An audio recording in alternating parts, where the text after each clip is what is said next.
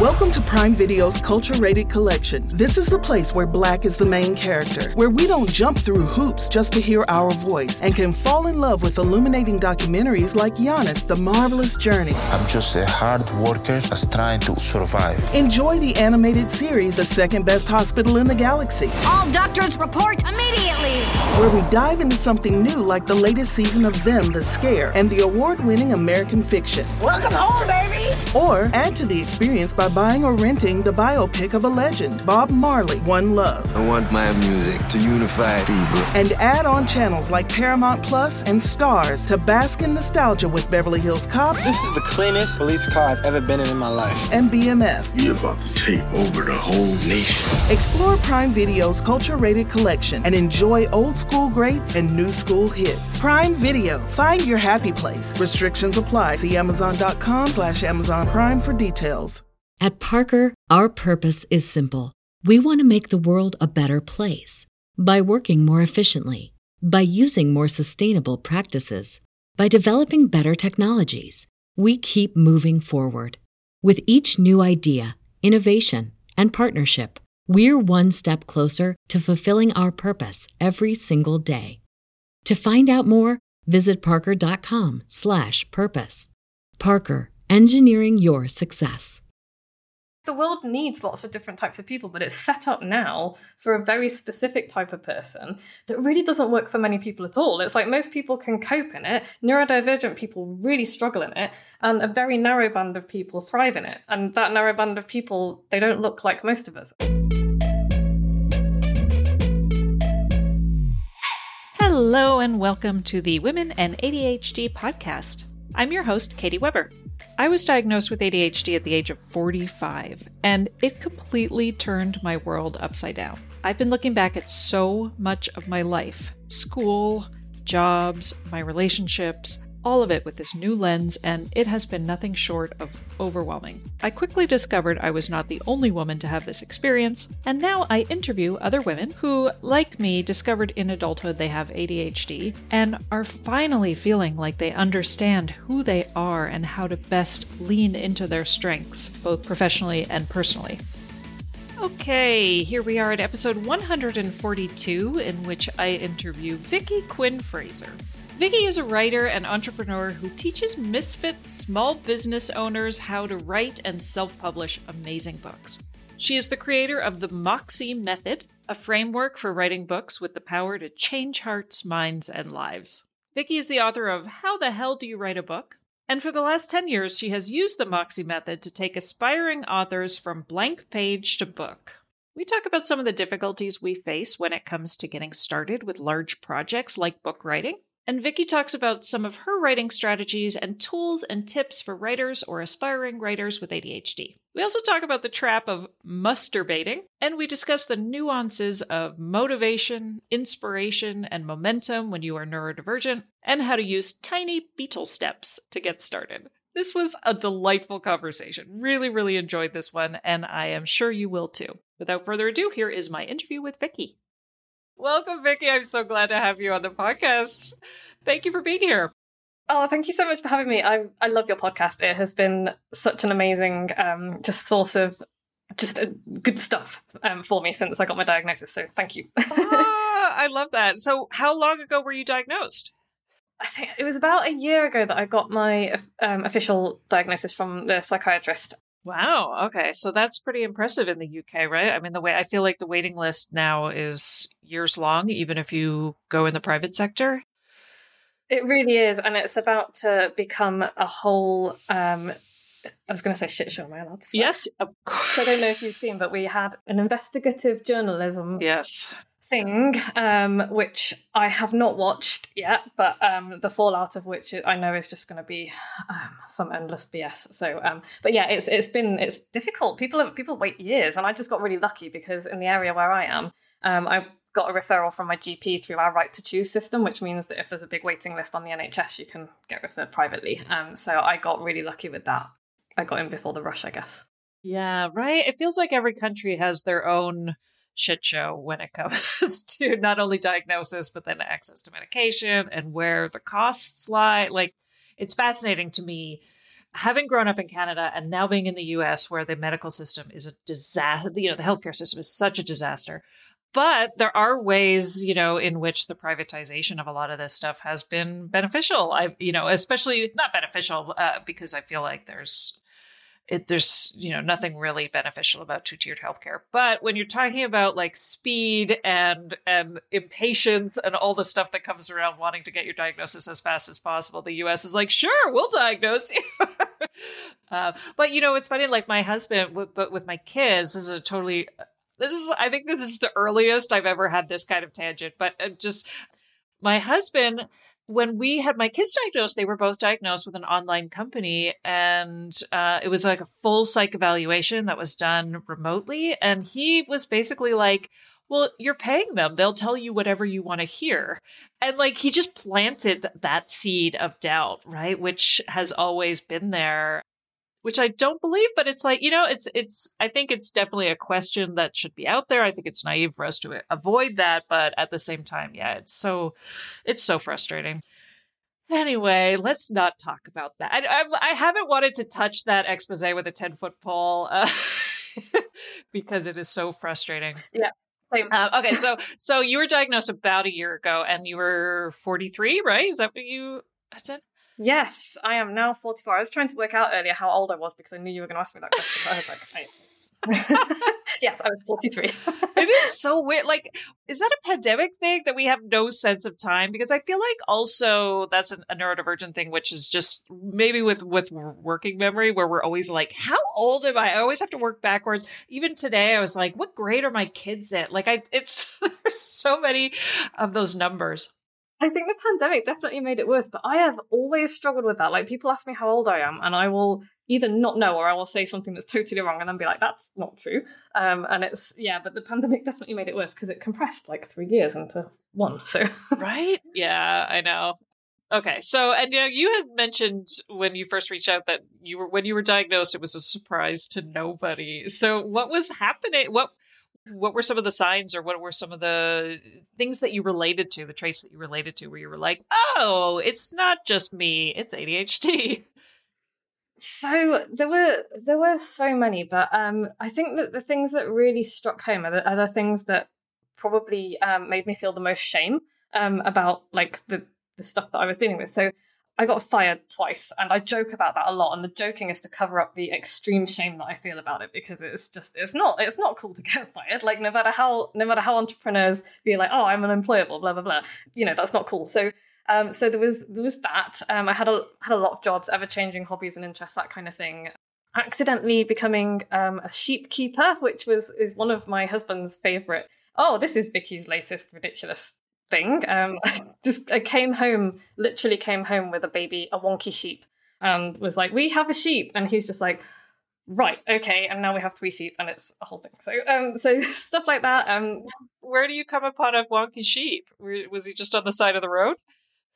No, I went to I went to stay with a friend of mine, um, and she had she rented a cottage on a farm, and so we were just wandering around, and, and the farmer had just been lambing, and we were oh, how's it going? And he's like, oh, it's great. We haven't lost any this year, but we might have to, I might have to knock this little one on the head. And he picked up this like adorable lamb.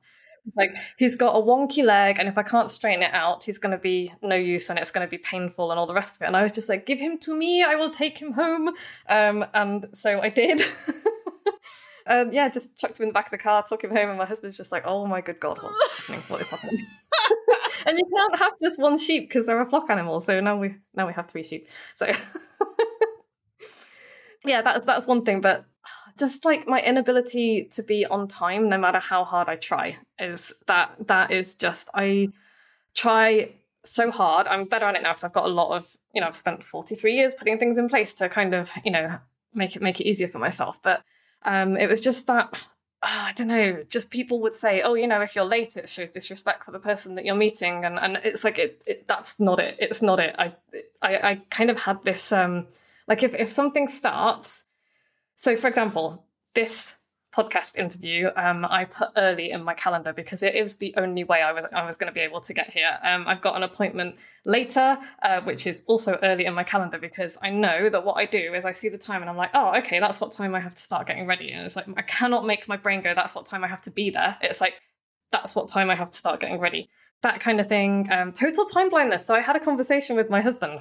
I thought everybody suffered from this, but apparently not. Um, and he would be like, okay, let's do a little experiment to see if you can work out how long something takes.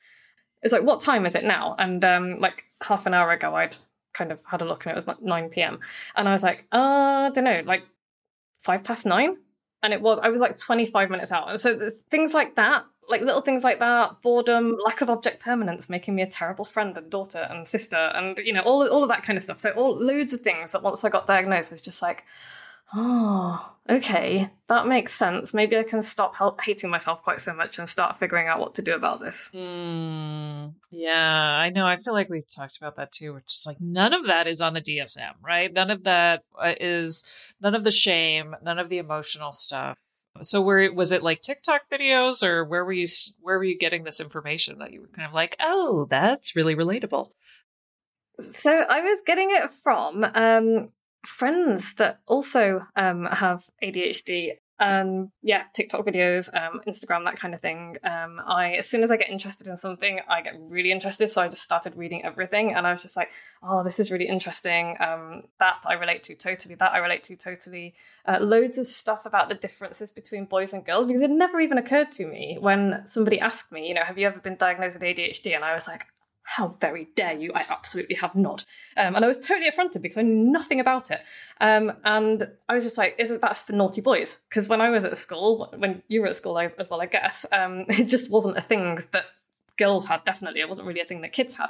Um, and so it was just like, no, that's that's not me. I'm not. I was never the naughty one causing disruption in classes or anything like that. And so I can't. It can't possibly be me. But as soon as I started looking into it a bit more, I was just like, oh, that's really that's really interesting because all of my inattentiveness and, and kind of hyperactivity just manifested differently. So like I'm really super fidgety. I can't rest. It's like the whole driven by a motor thing. And it's like, yeah. yes. And it drives my husband up the wall. He's like, can like I would really like to see you relax every now and then. And I'm like, don't know how. Don't know how to do that. And my version of relaxing apparently is not the same as as kind of other people's. I think that the most relatable thing that I saw was um, a meme that was like, I did not realize until today that when other people say they're they're feeling lazy, it means they don't want to do it and they can't be bothered. But when I say I'm lazy, it means I've been trying really hard to do the thing that I want to do, like I don't know, clean my room, but I just can't. And like I hadn't made that I haven't made that differentiation. So like I would I would be like, oh, I'm really lazy because that would that would be what I would see other people you know, or oh, they're just sitting on the sofa doing nothing. They can't be asked to do the thing that they wanted to do. Um, but for me, it would be like I'm in my head. I'm like screaming at myself to do the thing that I want to do, and it's I kind of likened it to it's like an extremely heavy and angry bear sitting on my chest, not allowing me to get up and do the thing that I want to do.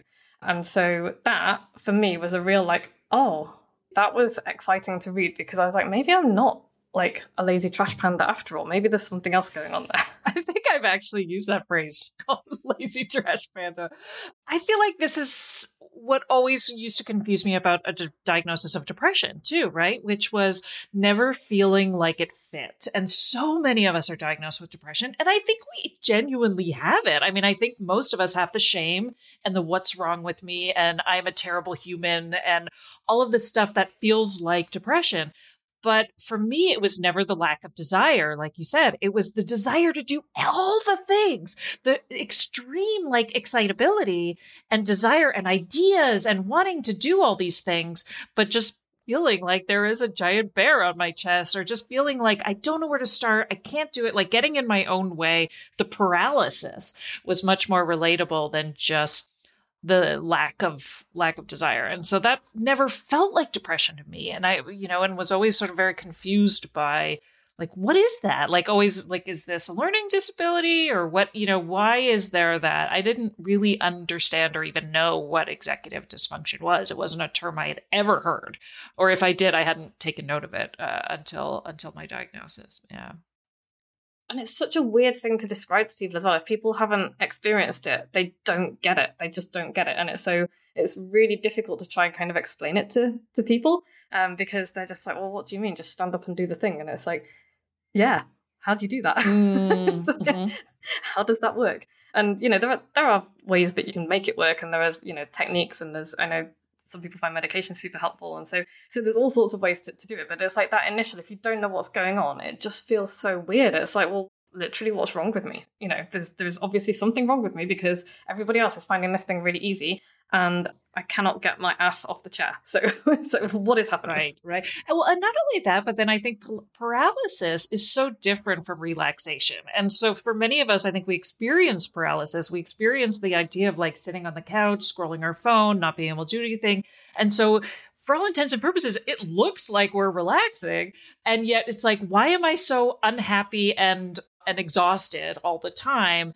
I should feel relaxed because I haven't done anything all day. And so it was like that feeling of, like you said, like relaxation to us looks very different. And I've kind of had to embrace that, even just with going on vacations or like ways in which downtime and recharging and restoring ourselves doesn't look like lying on the couch. In fact, if I'm lying on the couch, there's prob I probably need help to, you know, to get somewhere. Yeah. Yeah, exactly. It's, it's so interesting because it's like in, and I think part of the reason it's so exhausting when, certainly for me anyway, when I'm kind of sitting there and like doom scrolling or playing Lemmings or whatever it is I'm doing on my phone, like I'm almost physically fighting myself, and you know, there's a battle going on in my brain, and that's really tiring. It's really exhausting. Um, plus, there's the whole like voice going, "You're a trash panda. You're useless. You're all of all of the kind of internal negative nonsense as well that goes with it, and and that that's exhausting. So it's like no wonder, no wonder we're knackered all the time. Right? I know. I know. I feel like there's so much to unpack, unpack when it comes to it, that feeling of exhaustion. And again, I didn't realize everybody didn't feel that way, right? Like I, it's really hard to like judge your own experience versus what is a quote unquote normal ex- experience. And i always felt like that with exhaustion too which was like maybe i maybe i don't sleep well. I don't know. Like you know all of those questions where it's like maybe i need a better night's sleep or maybe i need this. I remember like the first time it occurred to me how exhausting it must be to mask right? And that was something that was like oh yeah like we we really or even like you were talking about like how much how much energy we put into showing up on time or how much energy we put into remembering things and how like it is just so much of that underwater paddling that nobody sees that we're like oh okay yeah it makes sense why i'm tired all the time. Yeah and you're right the masking thing is the masking thing is i don't it's it's a thing and it's like i know that because like everybody has personas that they wear for different situations and, and all the rest of it and so that's that's fine but it's like it's the like you say, it's it's the, en- the amount of energy that you put into appearing normal, you know, whatever normal is with my air quotes. And I, I didn't realize, I did not realize, I like still now think, where was I when the how to interact socially with people handbook was given out as, as a child? Because like I would watch children, and I watch children now, like just interacting and like being really kind of eloquent and graceful and and you know they're, they're doing their backwards and forwards. And i'm like how do they do that? Because i just i used to stand on the sidelines and i used to study people. It would be like i'm going to watch i'm going to watch these people to find out what conversations they're having and how they're working. I, I would still say the most inappropriate stuff. And i have a funny story for you if you would like to hear it in a minute. But it would be like it'd be like okay so how is this interaction going to go how am i going to have this conversation um, what am I saying? What is my face doing for a start? Because every now and then my husband will nudge me and he'll be like, sort your face out because he's told me that if I think somebody is an idiot, they can instantly tell. And so it's just like, I he finds it really funny. I love that. Sort your face out. yeah, he finds it really funny, but I'm like, this is going to get me punched at some point. Um, so, but yeah, it's just like the amount of energy that goes into, and I don't know if this is the same for all ADHD people or if it's just me, but like just trying to figure out how to be in a group of people, like when to talk, when to not talk, when to give an opinion, how to not overshare. Like I missed, I missed that lesson. Yeah, it's just it's very tiring. well, and not only that, but the hangover that comes after conversations, right? Where the overthink of like, oh, I can't believe I said that. What did that mean? What was their reaction? What are they going to think? Like, I feel like especially with oversharing, right? Where you, I come away from conversations and for three days, I'll have a hangover of just replaying it and all the things I did that I was like, what were you thinking? Why did that come out? You know, it just.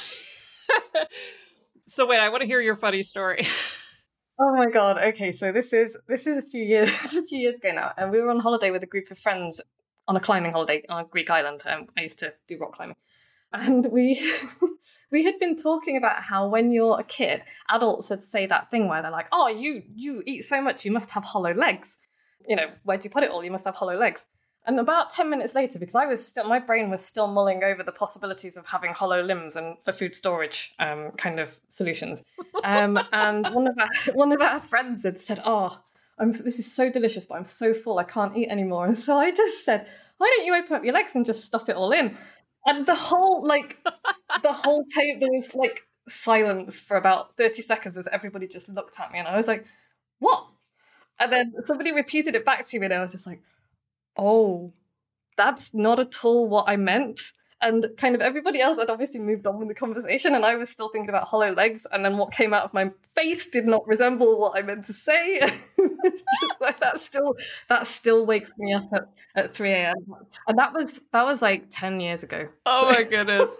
oh, that was funny. It's kind of funny now, but it's just that that is the kind of that is the kind of sums up the kind of struggle I have. Is like I will fixate on something from a conversation and that'll go off in my head, and the conversation will move on, and I will carry on with with what I'm thinking about, and everybody is like, "What?" well, not only that, I which makes me laugh at how many times there's like there's no context to what you say, but it makes absolute sense to you because you're making these rapid fire connections during conversation, which I think is highly neurodivergent, but also just like. I feel like the one thing we all have in common is we all tend to say things like, does that make any sense? Right? Yes. when i because i'm not sure it makes sense to me so does it like make sense to you but the fact that we're constantly like what comes out of our face as you just said which is hilarious.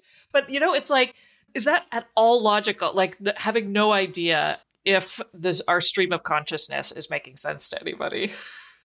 Yeah the, the phrase does that make sense comes out of my face a lot and um yeah everybody i know is really used to me saying that and they're like 50% of the time, yeah, it makes perfect sense. And 50% of the time, mm, not so much. oh, right? I know. Hey, friend, if there's one thing I've learned about ADHD over the last few years, is that we can thrive with the right combination of accountability, planning, coaching, and peer support. Knowing all this, I set out to create the ultimate all in one coaching and accountability community for adults with ADHD or learning disabilities. I knew I couldn't do it alone, so I joined forces with one of my favorite ADHD coaches, Alex Gilbert of Capable Consulting, and together we launched the ADHD Lounge. The lounge was created as a safe place for neurodivergent adults away from other social media, where we offer live group calls, co working, and body doubling every weekday for accountability, focus, and skill development. We have weekly and monthly goal planning sessions to keep yourself on track. We also have one on one office hours with myself and Alex. And of course, friendship and lots of peer support. We have three different membership levels to meet you where you're at. So if you're looking for an affordable way to stay connected, productive, and accountable while also having regular access to ADHD coaching and expertise, then make sure to come join me in the ADHDlounge.com. Again, that's the ADHDlounge.com. And as a listener of the Women and ADHD podcast, you can get 30% off your first month with the code podcast30. So head to the ADHDlounge.com and use the code podcast30 to get 30% off your first month. During the early days of my diagnosis, as I was deep into hyperfocus ADHD research mode, I kept searching for some kind of all in one, everything you ever needed to know about ADHD in women handbook that I could reference and keep at my fingertips, but I never really found anything that suited me. That's why I've taken everything I've learned about ADHD in women and adults who are socialized as girls, and I've gathered it into a concise, easy to access, self guided, and self paced course so you can feel like you've got everything you need at your fingertips. It's called Hey, It's ADHD, and it has everything you need to start loving your brain and living a more fulfilling, gratifying life. I built this course to be helpful wherever you are on your ADHD journey. I am so excited to finally be able to offer this course, and I truly hope this will help you develop a deeper understanding of your ADHD brain and how to embrace it as you build yourself a toolkit for your own life. So head over to womenandadhd.com and click on the Hey, it's ADHD course tab for more information and to get started. You know, I was just reminded of when my daughter was in maybe second or third grade, she wanted to call somebody on the phone and she had never used the phone. I mean, she really hadn't talked on the phone much. And I didn't realize that speaking on the phone was an acquired skill, or at least it was in my household. And so we had to sit down and go and we practiced phone conversations and we practiced like, if this person says this, what do I say this? So we had all of these like scripts that she was memorizing. And at the time, I didn't real like neither of us was diagnosed with ADHD. We're both self-diagnosed with autism. So it was like I didn't realize what a neurodivergent experience that whole thing was at the time. It, to me, I was like, oh, I didn't realize that people have to do this, but okay, here we go. And like sitting down and being so panicked and also like methodical about social interactions that now I look back and I'm like, oh yeah, the signs were there all along. yeah. So do you find like do you find phone calls difficult and stressful? Oh my god, yeah especially if somebody just calls me out of the blue, I won't answer the phone. And, and, and I find that strange because like a generation ago, we all just had a one phone in our house that we, you know, it would ring and everybody would be excited. You'd be like, we'd have no idea who it was. And that was how people existed. And now I'm like, oh no, like we need to arrange ahead of time if we are going to talk on the phone. I need, I need warning. I need mental preparation. Yeah. yeah, same. Because like I obviously I, I, remember how this weird generation that we are that is like remembers life pre-internet and also kind of post-internet, and it's just I miss people not knowing where I am every hour of every day. But that's a, a different thing. But it's like yeah, I just find like I will literally glare at my phone if it rings. I will be like, "How dare you!" It's such an affront. And, I get really stressed about it. And then if I know somebody's going to ring, I will go into waiting mode for a start because that's the thing that I do. Um, and then I will sweat a lot. Um, and then I will babble. And then when it comes to say goodbye, I will either just put the phone down because I don't know how to end it, or I will still be there on the end of the phone being like, "Okay, bye, bye, bye, okay, okay, bye." it's like the whole thing. And I do the same thing on Zoom calls as well. So look forward to that at the end of this call. I was going to say I should do a montage of the end of every interview I've had on this podcast because there is always that awkward, like, over goodbye, which is like, okay, then, okay, then, all right, goodbye. Please turn that into like a reel or something. Right? Seriously. But yeah, it is fascinating just thinking about like how this diagnosis is so eye opening, right? And it's so that in itself, I think, is really difficult to articulate to people who, you know, especially if you're like, oh, everybody, when I was diagnosed, people were like, oh, yeah, I get that's not a big surprise. But like, how to even explain to other people how life changing this is. Yeah, because I've had people say, you know, well, why do you need a label? You know, why is why is that useful? And I was like, well, a, it's not a label. It is what it is. And b, it just allowed me, and I'm still working on this, but it's allowing me to let go of so much shame about who I am and what I've done. Because, you know, this, I mean, everybody's got stuff in their past that they're not proud of, but like, I've done stuff that I'm really not proud of, and I'm not excusing it at all because I don't think there is, you know, there's not an excuse for bad behavior. But now I understand it, I can start to let go of the shame that I've got around it and be like, okay, well, I screwed up. Everybody screws up. And so now I know why I can never make that kind of mistake again. Like I'll make new ones, I'm sure, but I can, you know, I'm never going to go back and make that one again. And so for me, getting the diagnosis was just it was really it was it was a bit of a rollercoaster. It was really upsetting. I cried a lot. I still do sometimes when I when I kind of think about it. Um, but it was also such a relief because I was just like, like I said before, it's like I'm not I'm not a trashy person. I didn't do the things that I did on purpose. I don't annoy people on purpose. I don't, none of this stuff is on purpose. And it's just allows you to let go of that kind of, that part of the identity and have this other identity instead, which I find, I find really, really helpful. I know that not everybody does. I've got a couple of friends who are, who suspect they have ADHD and they're like, they're not interested in getting a diagnosis, but they're also a lot younger and they kind of had an upbringing where they were allowed to be who they were. And like, think times have changed since I was a a kid since I was young. And so they've had a lot more freedom to be able to, you know, they weren't forced to sit in a classroom all day doing schoolwork that they hated. It's like they had they had the freedom to go and do other other stuff to kind of use their energy and use their creative energy in different ways. And so they they don't really find it useful to have that um, diagnosis, which I totally get, totally respect. But for me, it really has been a game changer because it's just it's just been a relief and you know, and trying to explain that to other people is sometimes really frustrating. So I've mostly given up trying. It's like, well, you know, you do you, I'll do me, that's fine. And like trying to talk to my parents as well because they are i don't know how much of this to say on a, on a podcast but it's like uh, but they are for sure like my nana for example she she died a few years ago but like she was known for hating loud noises and now i look back on her and who she was and her personality and you know quite a lot of members of my family are a bit weird um, and i mean that mostly in the nicest possible way and it's just like it, this stuff runs in families and so to be able to know why and why we struggle with certain things and who in your family might be neurodivergent i think is just super useful because if i'd known like my mom is like well isn't everybody like that? And i'm like no but that's what people with undiagnosed things say to their children. So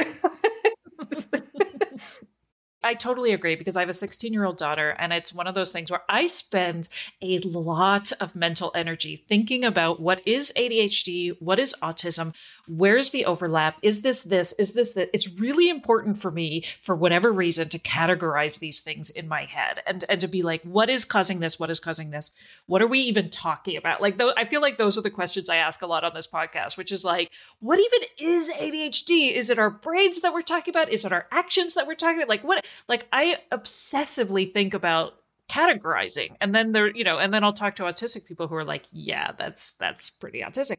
But then i'll ask my 16 year old daughter because she's so similar and we have a lot of the like very you know similar characteristics around rigid thinking. And you know for me i'm sort of like do you think you might be autistic? And she's like i don't know maybe. Like for her it it's not important. Like she she's just is who she is. And and i find it interesting that for her she can live in that ambiguity. Whereas for me ambiguity is torture. And i need answers and i'm not getting them and it frustrates me. Well, and not only that, but like when you were talking about the the information of the diagnosis, one of the things I talk about a lot on this podcast is how it feels like I have notes in the margin, which is the name of your podcast, which I thought was really cool because that's a phrase I use all the time when I talk about what it feels like to have this diagnosis where I'm like, oh, there's little, it's like little footnotes to all of these strange behaviors that I felt a lot of shame around or, uh, you know, or just confusion. Like you said, like, um, a lot of these things where maybe somebody either has said or at least I've been convinced that they thought, I don't care about them because I don't remember things about them, right? Or or I'm late or we're not communicating well and then you start to question in yourself well do i not care about them? Am i a terrible human being? Right? Like you start to internalize those beliefs and then that become that defines you. And this is such an opportunity to to start to unravel that and redefine yourself. It's like no i always meant well. I always had the best of intentions uh, and to be able to embrace that identity more than the sort of accidental asshole identity that i think a lot of us had. i love that accidental a, if i could rename adhd that's what i think i would settle on uh, um, oh my gosh, I love that. So now I'm curious because you have been coaching book writing. I want to talk about this um, because I think it's so interesting to look at through a neurodivergent lens. And and I wrote a book, and I've often talked about how the circumstances under which I wrote the book were so perfect. I don't know if I could ever replicate that.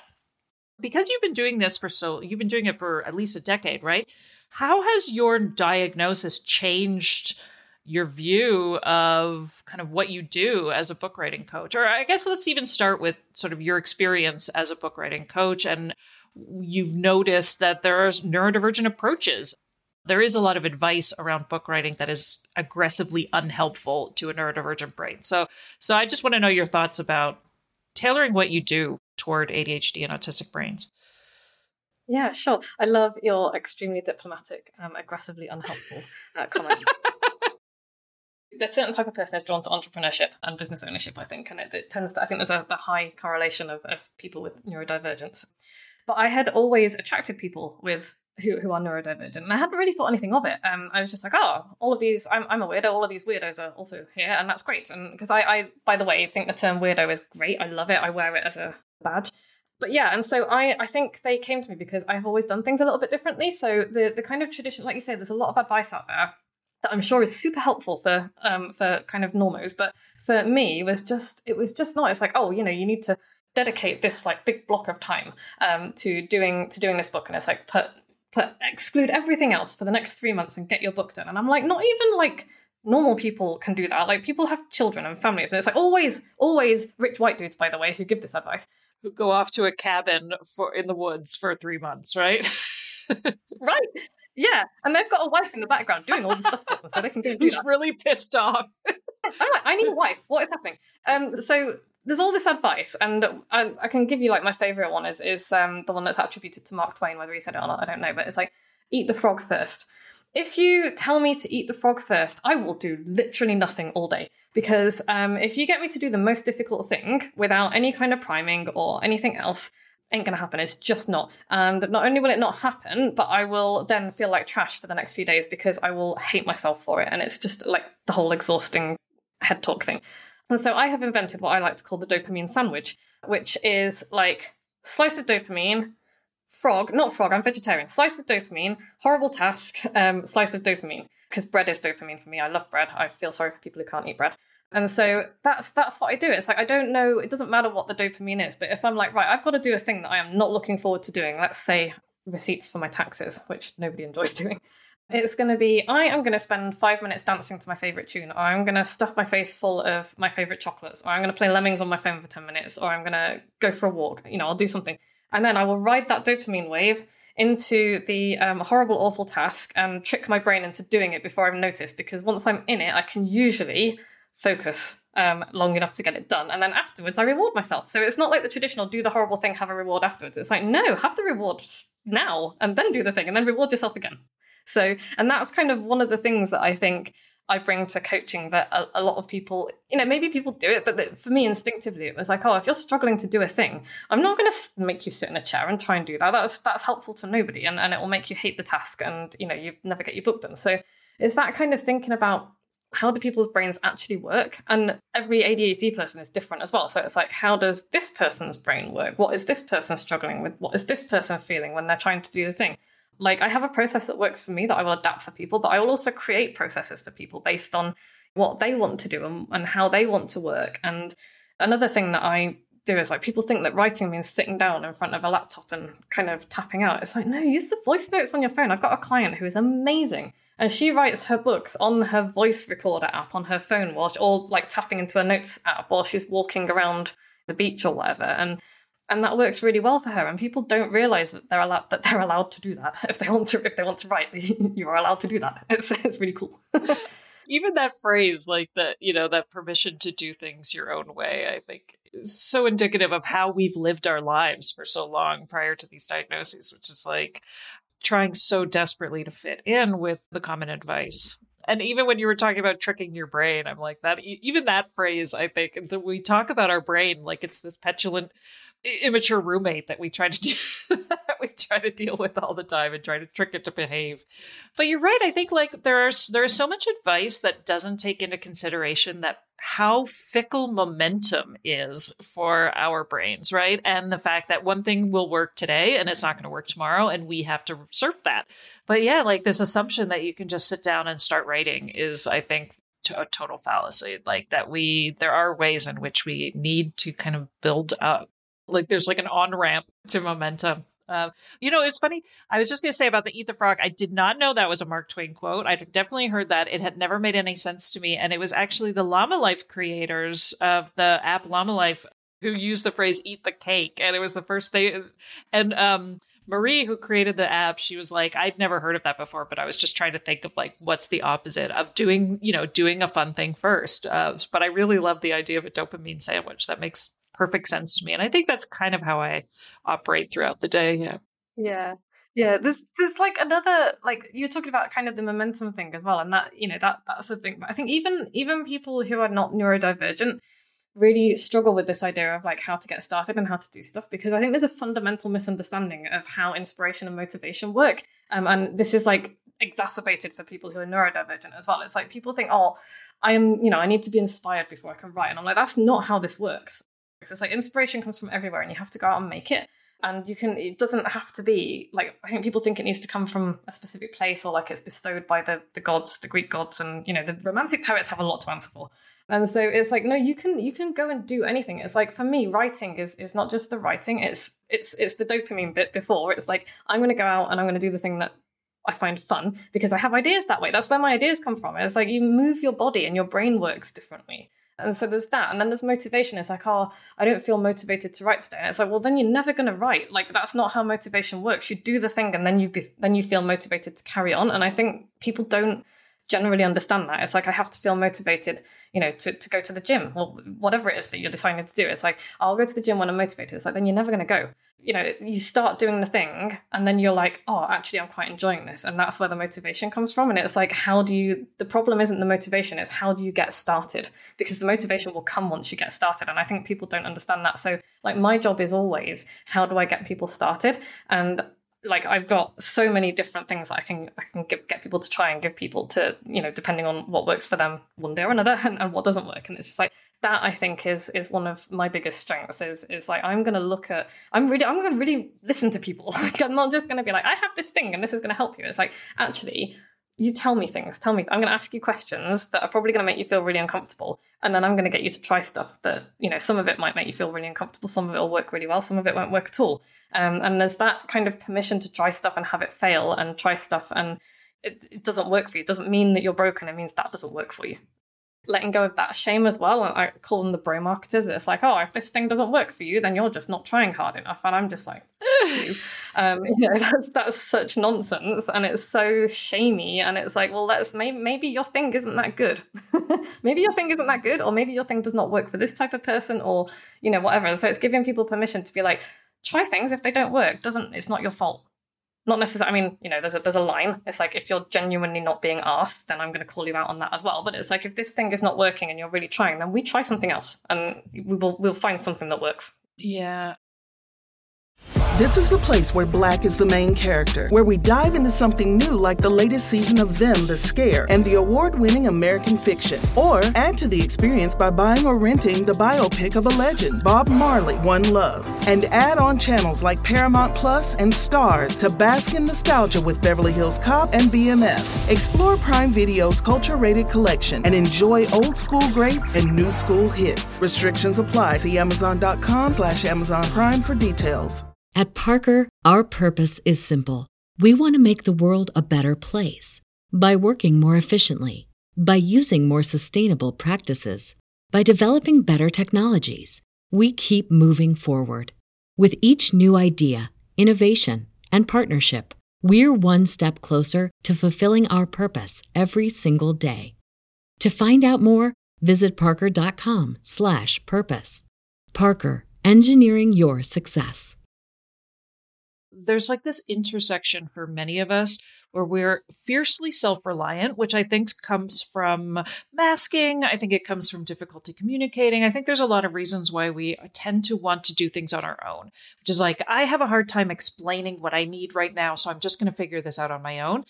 But at the same time, really requiring company and conversation and coaching and help to get past our own selves. And like that feels so essential in so many aspects of life. And yet at the same time, I don't think we do that. Like I think we tend to be like, oh, it's up to me. I gotta figure it out. I gotta I gotta know what I'm doing before I even show up. And it's quite the opposite. I think like the the faster you find somebody to step in and help you with this, or the easier it'll be to sort of get out of your own way.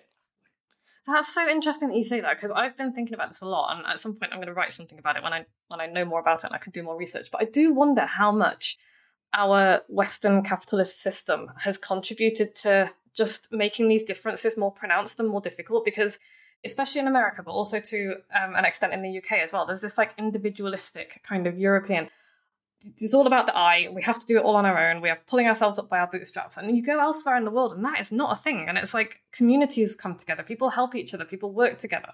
And we've lost that somewhere along the way. And I just think that that, like, this is a really unformed thought, but I just think that that really exacerbates the issues that we face because I don't think the problem is with us. It's with the world that we are in and the box that we're trying to fit ourselves into. It's like the world has always had different types of people.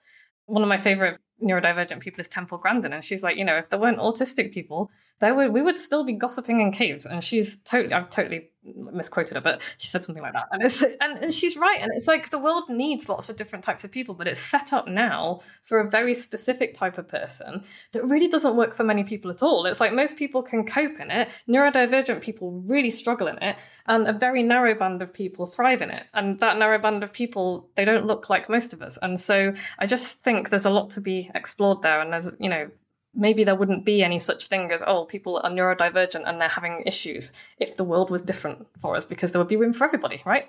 Preach, right? Yeah. And and I think too it's it gets us to a point where we feel shame around asking for help. Like we we've decided and not we as in individually we are, have decided this for ourselves. I mean the greater we, but the royal we, but like the this idea that it's a failure to ask for help, right? That we have to wait until we have absolutely are at our wits' end before we can invite help, as opposed to bringing it in even before you're struggling, like even before you've encountered paralysis or issues, to just say, I anticipate that this is going to be hard for me, so I'm worth inviting help, right? As opposed to like, I have to somehow show that I have exhausted all of my own resources before I've asked for somebody else's because we feel like asking for help is an imposition. So the, all of that, I feel like yes, I feel like it's probably the Protestant work ethic and capitalism, and I think it's more you know it's more prominent in women in terms of how we're socialized, and yeah, those are all those. So see, those are all the questions where I'm like, is are we talking about ADHD still, or are we just talking about capitalism and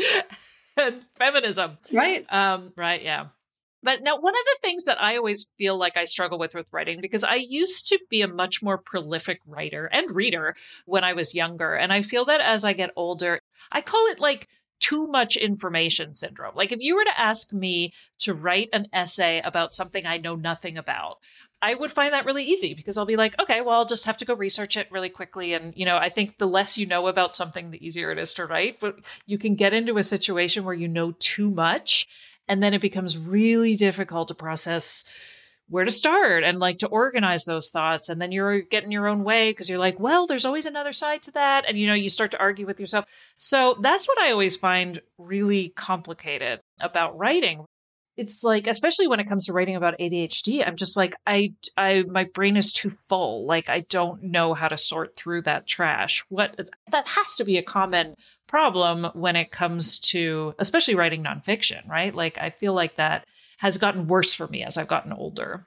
Yeah, it is. And I I totally understand because I, I have a similar thing where I'm like, oh, I want to say all of the things. I've got too much information in my head and it just becomes this kind of maelstrom of nonsense It doesn't make any sense. And so, yeah, there's, I mean, there's a, f- a few things that I do. And one, of the things that I do is I literally force myself to write stuff out. Like, I, I don't allow myself to stop. So I will be like, I'm only for five minutes. It's like, I'm not going to make myself do this for loads of time. It's like, I'm going to spend five minutes or 10 minutes and I am not allowed to stop writing. It's like, I literally have to write whatever comes out of my head. And I found that for me, that can be a really useful way of, like, the thing that is important to me at the moment will come out. Like, if, if I do that, it will come out because I can't physically do lots of things at the same time. So that's that's one thing that I that I do that I find really useful. But another thing is, and I think a lot of people are surprised by the simplicity of this, is just because you're not going to write about something specific now, it doesn't mean that you discard it forever. And so it's like if you're having, like, I have at least one notebook by the side of me at all times, like a physical paper one. Um, and so if I'm like trying to work on one thing and I have other things popping into my head, they go straight into my journal um, because then I don't forget about them. Um, they're there. I have different places that I can put them. I've got post-it notes. I've got like colored pens, and I say I color code everything. That's not true. Just stuff has different colors, and then I look at it. But yeah, there's so I I do struggle with that as well. I do struggle with the whole I've got too much information in my head. And what I try and do is start wide and then narrow down another problem that we've got with um with the modern world, I sound like a really old person now. Uh, with, with, this modern world, is like everything is everything is so surface and brief, and uh, that's I think that's why people shout at each other on the internet. Because it's like there's no room for nuance, there's no room for depth, and it's like all surface level hot takes. And so one of the things that I, I do, I run this thing called Microbook Magic. I get people to write tiny little books. And the thing that I love about it is that kind of forces you to go really deep and really narrow into one thing. So it's like I've got this idea I want to write about all these other things. I'm going to make the notes on them. But actually, how deep can I go into this one single idea and how can I narrow it down even further? And, you know, and then can I narrow that down even further? And then, you know, can I narrow that down just to one sentence? And maybe then I can start expanding it out a little bit. And so it's like this kind of expanding and contracting mushroom cloud of stuff and out of it will come all sorts of other ideas for microbooks as well but like i find that drilling right down to the heart of something to be really really useful which i think can be like really useful for people with ADHD because we're really good at hyper focusing on the stuff that we're interested in. So it's like, how I'm going to go down this wormhole of like, why do goats smell the way they do? And suddenly you're down to the goat smelling molecule, which is an actual molecule. And then it's like, oh, I can come up from that. Like, what else can you do with goat smell molecules? Right? I would much rather write a book about that than a book about something I talk about all the time. uh, it's so true. Oh, gosh. And, uh, you know, I feel like that was something that was very helpful for me when I was writing my book again, where it was like, it was, it was all about going, going wide and then getting really, really narrow and going wide and getting narrow and, and kind of taking myself out of the book and looking at it from very different angles all the time. But again, I don't know it's one of those things I I think a lot of us feel like we've got so many books in us and we're so much we know and we're so fascinated, um, but we don't know where to start. So that's where we need people like you. Now, do you do like do you work only one on one? Do you would you ever do like courses? Because it feels like a lot of this could lend to a lot of sort of guided journaling, guided work in a group. Yeah, so I always have like a thousand ideas for things that I want to do, and then I have to run them by. My husband is great at reining me in. He's he's just like he reminds me of things, or he'll be like, "Come back to me in a week if you're still interested in it," and I'll. um, but yeah, I do. I, I work. Um, I, I love working one on one with people, but I like the microbook thing that I do. That's like a small group thing, and it lasts for I'm expanding it to five or six weeks actually, but that's that's a small group thing, and I like to have you know 10, 15 people doing that at a time, and that that is that's kind of a guided thing. So it's I will give people everything that they need to be able to do it. I will give them the guidance and there's group calls and, and that kind of thing. So yeah, I, I do I don't do any courses, and part of the reason for that is actually because of the whole trouble that I've had with the this is the one size fits all, and I haven't found a way yet to create. I'm going to work on it to create a course that works for people because people's writing, like even n- not neurodivergent people, um, are there's, there's so everyone's so different. Everyone's writing style is so different. Everyone's writing process is so different. I'm a bit reluctant because I've seen quite a few book writing courses out there that are like, this is the way you do it, and they either make me roll my eyes or give me the rage because it's like well quite often what people are doing is teaching other people how to how they would write a book and that's not helpful. I mean it's, it's it can it can be useful for people to read about other people's writing. Like i love reading books by right like margaret atwood's book and bird by bird by anne lamott it's like this is my writing process. I love that. But nowhere in those books are they saying this is how you're supposed to do it. And and i think that's the the difference for me. It's like i don't want to create something where i'm like this is my process and you have to use this process because for me that that was always one of the biggest problems was well this didn't work for me. And so what's wrong with me? And so i've been a bit reluctant to do it like that but i am going to try and find a way because i feel like there must be a way somehow. But at the moment it's kind of small groups um, or one-to-one. Yeah. Oh now i want to take your course.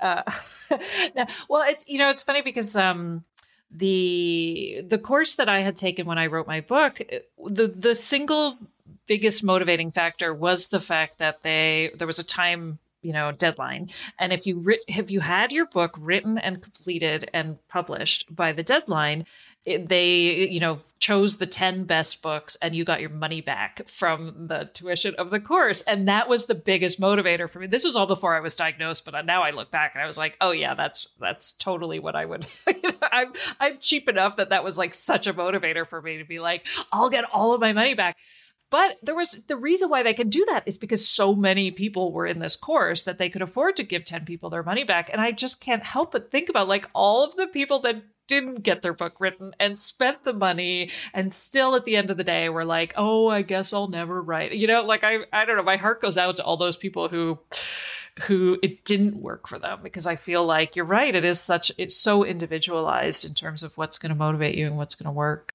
Yeah, I feel I feel like I like I should say no shade to anybody who's running that kind of thing. Like people do their own thing and and all the rest. Of it. I, I think that's I think on in, in, a lot of ways that's a really good idea. Is like if you if you get your book done that you get your money back. But in other ways, I'm a bit like not sure about that for for a variety for a variety of reasons.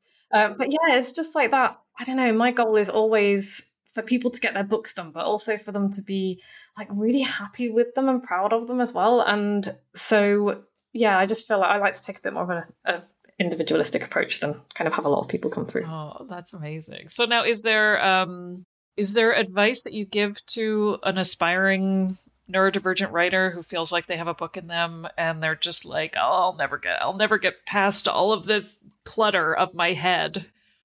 Yeah, definitely. And I would say that it is entirely possible for anyone to write a book if they want to. Most people, like I'm going to be honest, most people are not going to do it they're just not. Um, and if you look at the stats, like every almost everybody says they want to write a book, almost nobody does it. So um, so there's that. But I would also say you really have to want to do it as well, um, because I think a lot of people come to it being like, oh, somebody's told me I should write a book, so I should write a book, um, or I should write a book for my business because of this reason, or I should write a book because of you know whatever other reason they're telling themselves. And it's like, well, I don't like the word should. Um, my friend Jocelyn calls it shoulding and, and must-erbating, um, and they're not they're not useful.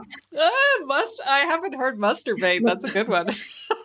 yeah, uh, all credit to Jocelyn for that one. But um, but yeah, I just I just don't like that word. It's it's shame laden and it's stressful and you know I, I do really well with deadlines, but they're deadlines because I want to meet them, not because not because I'm being kind of pushed. So I would say for a start, how you know how passionate are you about writing a book? Because if you're if you're not, then it's going to be really difficult for you if you get it done at all. Um, and secondly, kind of really think about what what you want. If you're if you're dead set on writing a book and you really want to do it, it's like what what do you want to write? Like what is enjoyable for you? Because I think quite often people desperately want to write a book, but then they start on something that doesn't light them up, and so that again, it's always going to be difficult. And I find the people that do the best are the ones who are willing to um, really look at what they want to do and what they want to say and how they want to say it, and are also willing to write an absolute pile of shite frankly because like that's the other thing is like we set out we, we look at people's finished books and we're like oh they wrote a book. I must write a book like that. And it's like that is not what the book looked like to start with. The book looked like a big pile of poo. I can guarantee it. I always say to people because this is one of the biggest things that gets in the way people will say they haven't got time they haven't got this but i think a lot of the time it comes down to i'm scared it's going to be rubbish. And it's like yeah your first draft is going to be rubbish. I'm just going to say that right now. It's going to be rubbish. So instead of making you feel bad why don't you set out to write a big pile of crap like that's what I say to people. Set out to write a big pile of crap. Doesn't matter if it's a mess, doesn't matter if it's all over the place. That's, you know, we've got plenty of time afterwards to come and do things. I can't remember which writer said you can't edit a blank page, but it's true. So like give yourself permission to be terrible at it to start with. Um that's and that's where the fun is because then we get to learn how to make it better. And that for me is where the joy is, is like, yeah, sometimes I will write a really great sentence off the bat or a really great paragraph and I'll be like, that is great how it is doesn't happen very often. And like for the rest of the time, I'm like, oh, that's that's nonsense. But the idea is in there, you know, the idea is in there, and I can pull it out and make it into something worth reading. So my biggest piece of advice is give yourself permission to write crap and then work from there. Yeah, right. And I mean, I feel like we could probably talk for another hour about perfectionism and ADHD and masking and all of that. So you had actually mentioned in your Instagram there was a book that had was the best book that you had ever read about overcoming perfectionism. Do you know off the top of your head? Yeah, it was one of my clients. It was a micro book, yeah, and she wrote um, a little book called "Stop Falling Short." Stop falling short with air quotes. I need to stop doing that. Um, stop falling short, and but she so the reason that i loved it is because she took it from an abstract concept because humans are not good with abstract concepts most of us.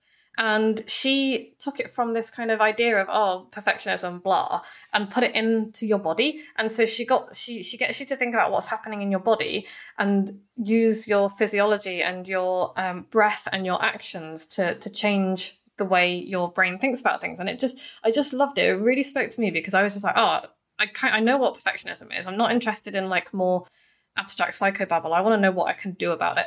Um, and that was the magic of this book for me was that she gave she gives you um, it's mostly kind of breathing exercise, but also kind of a few thought experiments, a few little bits and pieces to do. There's not too much stuff to do. Um, she wanted to keep it really light and simple.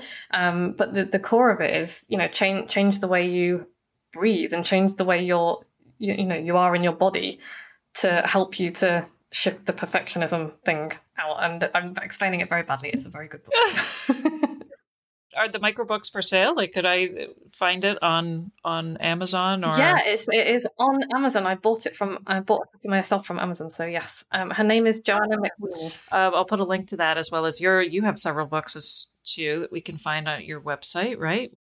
What is the significance of tiny beetle steps?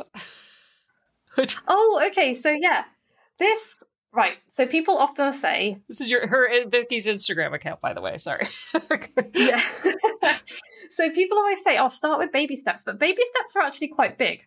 And I think for a lot of people, if you if you're like learning something new, and especially with if you've got the curse of knowledge as you've already mentioned it's like you know all this stuff you forget what it's like right at the beginning. And so i'm like how like make it make it so tiny you can't fail. Like if, if you're really struggling and this goes back to and I, I can't remember her name but um she wrote a book called the science of stuck which i heard on the you are not so smart podcast. This is where i buy all my books from listening to podcasts. Um and she talked about and i loved it because she articulated what i had been thinking was if you're stuck like procrastinating or whatever, just move. Like it might be just shift face in another direction. It might be cross your legs one side to the other. It's like don't try and climb the mountain from being on the sofa because it ain't going to happen. So her her thinking is movement changes your brain, right? The changing your state changes your brain, gets you unstuck in that way. And so that was my thinking behind that was always my thinking behind tiny beetle steps. I was like don't don't try and do it in baby steps. They're too big. It's like what is the what is the tiniest tiniest step that you can possibly do? Make it so small you can't fail. I love that. That's awesome. Okay, well, we're going to have a long list of links uh, for books to put in the episode show notes. I love that. Awesome. Okay, so what is Moxie Books? So that is my um, it's my trading name, um, and also my publishing imprint for my books as well. So awesome, wonderful. And now, if somebody wants to work with you one on one, there's a lot of information on your website. Is that the best way to reach out to you? Yeah, best way is to um, email me, vicky at moxiebooks.co.uk, or DM me on Instagram or um, LinkedIn is probably the best place to find me, um, or fill in my contact form on my website. Awesome. Well, what a, it's incredible service. And I, I feel like very grateful that, that, that this sort of coaching exists because I, I think it is really important for us to get past, get out of our own way, but also to realize that it's not something we're going to miraculously figure out how to do on our own. So stop pretending that you are. yeah. Um, now, wonder. Okay, so now before we go, can you do you have an alternate name for ADHD? If you could rename it. Yeah, there are bees in my brain. Oh, nice. it's a constant buzzing and they're all flying in different directions. So See, that is something I would have related to if somebody had asked me, you know, do you think you have ADHD? If if I knew it was, do you think you have bees in your brain? I'd be like, uh huh, yes, right. Um, that's a good one. Yeah, I, I, definitely lean toward those ones that are much more literal than you know the the clinical ones about executive function and and regulation and that's i was like that i never would have related to any of that before my diagnosis. But if you tell me that like i constantly feel like i'm forgetting things and there's gnats flying around my head i would have been like yeah that describes my experience. Yeah. That's like the very name is like deficit and disorder. I am a deficit and i am disordered. And i'm like no i am not a deficit. I'm awesome and the world is disordered yeah. I love it. Um, well, thank you, Vicky. This has been great. I um, I feel like I laughed a lot. This has been really delightful. Thank you so much. And uh, yeah, thanks for sharing your story too. It's been lovely having you. Oh, thank you so much for having me on. I've had an absolute whale of a time, and I really I love your podcast so much. It's really helped me so very much. So thank you. Oh, thank you. Here's the where we awkwardly say thank you over and over again. yeah, like thank you. No, thank you. No, thank you.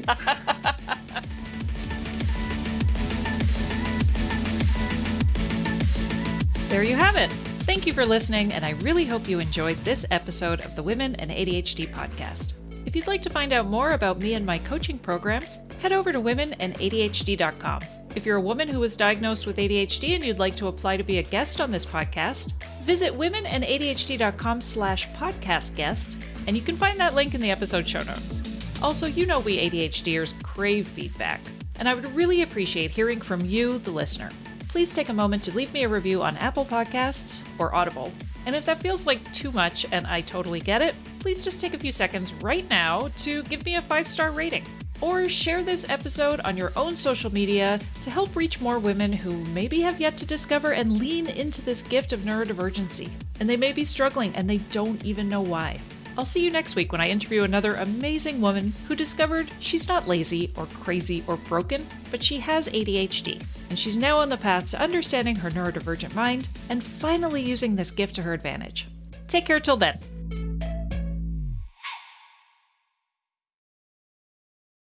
Welcome to Prime Video's Culture Rated Collection. This is the place where black is the main character, where we don't jump through hoops just to hear our voice, and can fall in love with illuminating documentaries like Giannis, The Marvelous Journey. I'm just a hard worker that's trying to survive. Enjoy the animated series, The Second Best Hospital in the Galaxy. All doctors report immediately. Where we dive into something new like the latest season of Them, The Scare, and the award winning American fiction. Welcome home, baby! Or add to the experience by buying or renting the biopic of a legend, Bob Marley, One Love. I want my music to unify people. And add on channels like Paramount Plus and Starz to bask in nostalgia with Beverly Hills Cop. This is the cleanest police car I've ever been in in my life. And BMF. You're about to take over the whole nation. Explore Prime Video's culture rated collection and enjoy old school greats and new school hits. Prime Video. Find your happy place. Restrictions apply. See Amazon.com slash Amazon Prime for details.